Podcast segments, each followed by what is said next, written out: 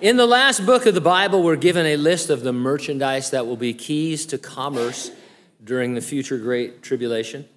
I'll read it from Revelation chapter 18. It says, there'll be merchandise of gold, silver, precious stones, and pearls, fine linen and purple, silk and scarlet, every kind of citron wood, every kind of object of ivory, every kind of object of most precious wood, bronze, iron, and marble, cinnamon, incense, fragrant oil, and frankincense, wine and oil, fine flour and wheat, cattle and sheep, horses and chariots, and the bodies and souls of men. We call this merchandising of people human trafficking. Jeffrey Epstein was a financier and convicted sex offender who became widely known for his involvement in sex trafficking. Implicated by the Epstein prosecution are folks like Prince Andrew, Alan Dershowitz, Oprah Winfrey, Leonardo DiCaprio, William Jefferson Clinton. Recent headline read, Bill Clinton to be unmasked as John Doe 36 in the Epstein sex case.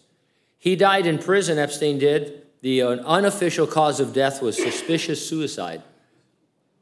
The recent very excellent film, Sound of Freedom. How many of you have seen Sound of Freedom? A bunch of you. Set in the world of trafficking, it's being widely criticized. Time magazine wrote, while it doesn't take a direct political stance, the fervent support for the film from the right has resulted in being labeled MAGA-friendly and embraced by both mainstream conservatives and far-right conspiracy theorists. I saw the movie. It's a really great movie. And it doesn't do any of those things. It's really not even a Christian movie. It's not evangelical. It's just a good movie. And you would think that people would think, wow, finally people are calling attention to trafficking, which is one of the major problems in the world today. And it's horrible and sick. But instead, people want to squash that story.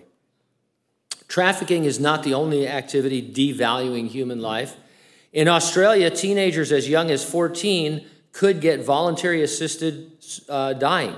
Human rights minister Tara Cheyenne thinks children should have the same choices as adults in how they end their life. So, quote, young people under the age of 18 can also experience intolerable end-of-life suffering through terminal illnesses. They can also experience it through breakups and losing, their notebook and stuff. I mean, kids are kids, right? I don't think 18-year-olds should even drive, and they're going to have 14-year-olds saying that they want suicide. In the Netherlands, anyone from the age of 12 can request euthanasia, but parental consent is required if you're under 16. I know some 16-year-olds. They're wonderful. Now, they are. I just wouldn't trust them to make end-of-life decisions for me or for them, but anyway. There's no such age requirement in Belgium. You can just throw that out the window. So listen, the devaluing of human life, it's one of many signs of the end times. We read the Bible, we take it literally, and we read about human trafficking, and then we see in the world what's happening, human trafficking. And there are a lot of things like that, maybe not the actual fulfillment of the prophecy, but things you would expect that are trending, like biometrics, artificial intelligence, cashless commerce, the manipulation of human DNA, global government, the exponential growth of human knowledge, a one-world religion, instantaneous global communication, the rise in popularity of the occult, the falling away from the faith in Christendom, and the rebirth of national Israel. All of these things the Bible predicted thousands of years ago, all of them are taking shape in these last days.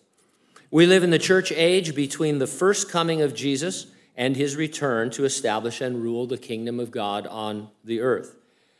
It's going to be preceded by a 7-year time of incredible trouble upon the earth. Most commonly, it's called the Great Tribulation. We like to call it by the name Jeremiah gave it, the time of Jacob's trouble, because it is primarily a time when God deals with his chosen nation, Israel, the ethnic descendants of Abraham, and brings them to a point through trouble and tribulation to where at the end, when he returns in his second coming, all Israel is saved. Jesus promised his church, that would be us, I will keep you from the hour of trial, which shall come upon the whole world to test those who dwell on the earth. Very clear promise that we will be kept from, which means out of, any portion of that 7 years. Then he will come and raise, or before that, he comes to raise the dead and rapture living believers. And that's how he keeps us out of it. So we who are alive and remain when the Lord comes back before the tribulation will be given new resurrection bodies, changed in a moment, in the twinkling of an eye, the Bible says. The coming of the Lord is imminent. That means it could happen at any time. It could be right now. It could be 10 years from now. We don't know, but we're to live as if it could happen any moment. And so you need to be ready for the rapture. Are you? If not, get ready, stay ready, keep looking up, because ready or not, Jesus is coming.